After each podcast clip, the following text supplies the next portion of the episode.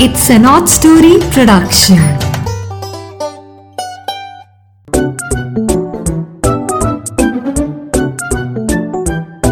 Hello मेरे प्यारे दोस्तों। आवाज़ की दुनिया के साथियों, आप सबको नीरा की नैया की बहुत बहुत हेलो नीरा की नैया आपके लिए हर हफ़्ते नई कहानियाँ लेके आती है। तो इस बार भी एक कहानी आपके लिए बहुत खूबसूरत लाई है और अभी हम इसको मिलके सुनते हैं। किसके साथ? यस अपने ब्रदर सिस्टर्स के साथ, अपने कजन्स के साथ, अपने फ्रेंड्स के साथ, है ना? और इस बार बच्चों, मम्मी पापा को ज़रूर बिठा लेना। कुछ बातें उनके मतलब की भी हो सकती है ना? है ना? तो अभी हम सुनते हैं आज की कहानी जिसका नाम है भिखारिन। भिखारिन कौन होगी? बेगर एक शी बेगर ठीक है? तो इस कहानी का नाम है भिखारिन। अभी हम इस कहानी को शुरू करते हैं। एक बार की बात है, शहर में एक नौजवान कपल रहता था। उनकी शादी को एक साल ही हुआ था। वह दोनों पति पत्नी बहुत प्यार से खुशी खुशी अपनी गृहस्थी चला रहे थे। कुछ समय के बाद उनका एक चाँद जैसा बेटा बंटी पैदा हुआ। बंटी उन दोनों की आँखों का तारा था। हाँ दोनों पति पत्नी उस पर जान छिड़कते थे। उसकी हर ज़रूरत को जल्द से जल्द पूरा करते थे। वह दोनों नौकरी तो करते थे, इसलिए बंटी की बढ़िया देखभाल करने के लिए उन्होंने एक उर्मिला नामक हेल्पर को एम्प्लॉय कर लिया, एक नैनी रख ली। दोनों नौकरी करते थे ना तो उन्होंने कहा, हमारे पास इतना टाइम नहीं होता कि बंटी को प्रॉपरली हम लुक आफ्टर कर सकें। तो उन्होंने एक हेल्पर रख ली। अब वो नैनी, क्योंकि गरीब घर की औरत थी तो अच्छे पैसे मिलने से उसका परिवार भी पल जाएगा। ऐसा सोचकर उस कपल ने अपने बच्चे की सारी ज़िम्मेदारी उसको सौंप दी। उन्होंने उर्मिला को अच्छे अच्छे कपड़े दिलवाए साफ़ सुथरे और साफ़ सफ़ाई के सभी तौर तरीके भी सिखाए। कैसे उसकी बॉटल्स उबालनी है? कैसे उसकी नैपी साफ़ करनी है? कैसे उसकी कबर्ड सजा के रखनी है? हर कपड़ा उसका साफ़ सुथरा रखना है। तो उन्होंने इसलिए किया ऐसा कि वह बंटी को अच्छे ढंग से पाले। सुबह सुबह पति और पत्नी अपने काम पर चले जाते थे और सारा घर और बंटी उर्मिला के हवाले और उसके भरोसे पर छोड़ जाते थे। और उर्मिला भी उनको बहुत स्वीटली कहती थी, नहीं, आप चिंता ना करो, मैं आपके बच्चे का बहुत ध्यान रखूँगी, इसको अपना बच्चा बना के संभालूँगी। कुछ दिन तक तो सब कुछ ठीक चलता रहा। पंद्रह बीस दिनों के बाद ही पति पत्नी ये महसूस करने लगे कि बंटी शाम तक सोता रहता है, देर तक जब वो घर भी आ जाते थे, वो सोता ही रहता था। और फिर रात में रोता ही रहता था, रात को सोता ही नहीं था, रात को रोता ही रहता था। तो माँ को तो बिल्कुल ही आराम नहीं मिल रहा था, क्योंकि माँ घर में आके और भी काम करती थी। उसने अपने पति की इस काम में सहायता लेनी शुरू करी। एक रात बच्चे के साथ वो जागती थी, एक रात उसके पति देव जागते थे। अब दोनों परेशान रहने लगे कि ना जाने बच्चे की इस आदत को कैसे सुधारें? कैसे उसको ये हैबिट पड़ गई है? और उनको आराम नहीं मिलता था तो दूसरे दिन जॉब करने में भी दोनों को दिक्कत आती थी। बेचारे जैसे तैसे टाइम काट रहे थे और धीरे धीरे बंटी बड़ा होने लगा। उसका पहला जन्मदिन आ गया। और उस कपल ने अपने बहुत सारे प्रिय मित्रों को दावत पर बुलाया और बड़ी शानदार शाम मनाई, खूब बढ़िया पार्टी की। सभी बंटी को बहुत एडमायर कर रहे थे। कितना प्यारा बच्चा है, कितना हेल्दी बच्चा है, बड़ा सुंदर लग रहा है। तो बंटी भी स्वीटली स्माइल कर रहा था। और उस दिन वो उर्मिला भी घर पे थी और माँ बाप भी दोनों घर पे थे। उसकी खूब सेवा हुई और वो बड़ा खुश था। तो बर्थडे को बीते अभी कुछ ही दिन हुए थे कि उस कपल का एक दोस्त मोहिंदर, दोपहर को अपनी कार से किसी काम से मेन मार्केट जा रहा था और एक चौराहे पर उसकी कार रेड लाइट पे रुकी।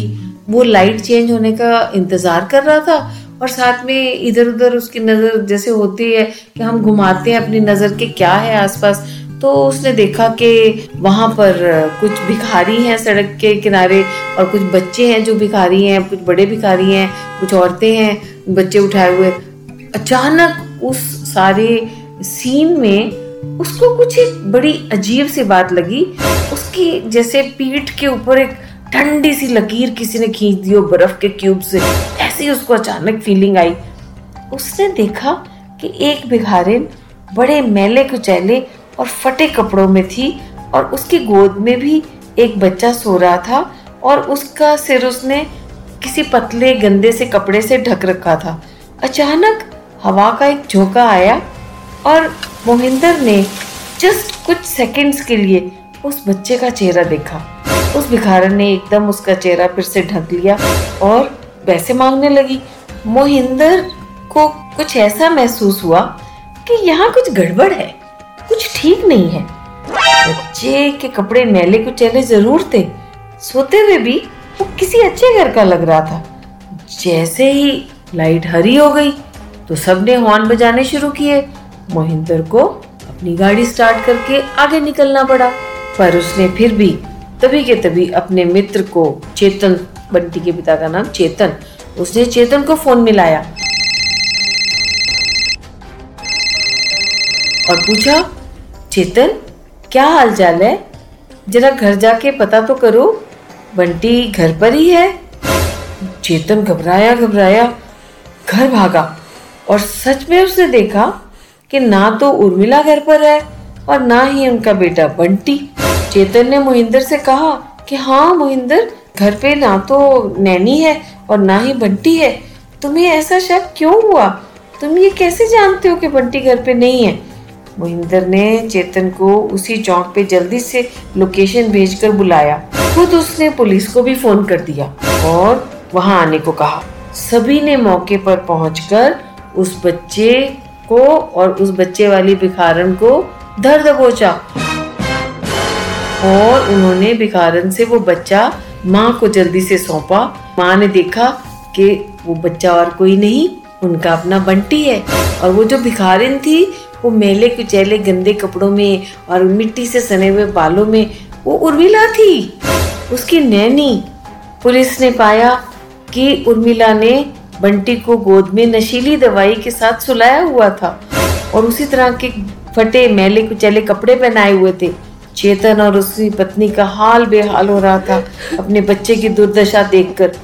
पुलिस की डांट और डराने धमकाने से उर्मिला बोली कि वह सिलसिला तो तभी से चल रहा था जब से वो चेतन और मोनिका के घर काम पर लगी थी। वह रोज सुबह सुबह घर का काम निपटाकर, बंटी को नींद की दवा पिलाकर, फटे पुराने कपड़े पहनाकर और खुद भी वैसा रूप धरकर चौराहे पे चली जाती थी और वहाँ पर और भी भिखारने और छोटे बड़े बच्चे होते थे। वह बंटी की दूध की बोतल तैयार करके साथ रख लेती थी और उसमें भी नींद की दवाई मिलाई होती थी। जब जरा बंटी जागता और रोने लगता तो वो बोतल वाला दूध उसे पिला देती और वो बेचारा फिर से सो जाता। वह भीख मांगते हुए सोता हुआ बच्चा दिखाकर दयनीय आवाज़ में लोगों से कहती बाबूजी, माताजी, बच्चे को दूध पिलाने के वास्ते कुछ पैसे दे दो। देखो, छोटा बच्चा है। ओ गॉड बच्चे का मुँह ढका होने के कारण कोई ध्यान से नहीं देख पाता था। ये तो अचानक एक हवा के झोंके से कपड़ा सरका और मोहिंदर ने उसका चेहरा देख लिया। इसे तो पहले यकीन ही नहीं आया कि ये मैंने पिछले चौराहे पे क्या देखा। पर उसका दिलो दिमाग परेशान हो गए थे। फिर दिमाग पर ज़ोर देकर सोचने पर उसे अचानक याद आया कि इस बच्चे को तो मैं चार दिन पहले ही मिला था। ये तो बड़े सुंदर कपड़ों में था, किसी बर्थडे पार्टी में था। फिर उसे सारी बात याद आ गई। और ये बच्चा भिखारन की गोद में आज कैसे? कहीं इसे किडनैप तो नहीं कर लिया इसने? यही सोचकर उसने अपने मित्र चेतन को झटपट फ़ोन किया था। उसने तो ये समझा कि कोई भिखारन उनका बच्चा किडनैप करके लेके जा रही है। आज वह नौकरानी जेल में अपनी सजा किए की भुगत रही है और बंटी अपने माता पिता के साथ एक स्वस्थ और सुरक्षित ज़िंदगी जी रहा है। तो बच्चों, आज इस कहानी से हम आपको यह बताने की कोशिश कर रहे हैं नीरा की नैया के थ्रू कि कभी भी पुलिस की शिनाख्त के बिना घर में नए हेल्पर नहीं रखने चाहिए। और आजकल तो घरों में सीसीटीवी कैमरे भी लगते हैं तो जिससे मालिक अपने काम पर बैठे बैठे भी घर का सारा हाल देखते रहते हैं। और बच्चों, सबसे इम्पोर्टेंट बात ये भी है कि हमें भिखारियों को बढ़ावा नहीं देना चाहिए। हमें उन्हें पैसे नहीं देने चाहिए, बल्कि खाने का सामान और कपड़ा लत्ता वगैरह देना चाहिए। और जो छोटे छोटे बच्चे होते हैं, उन्हें तो बच्चों, पढ़ाने की ज़रूरत है। पढ़ा लिखा कर उनको हम थोड़ा नौकरी करने लायक बना दें।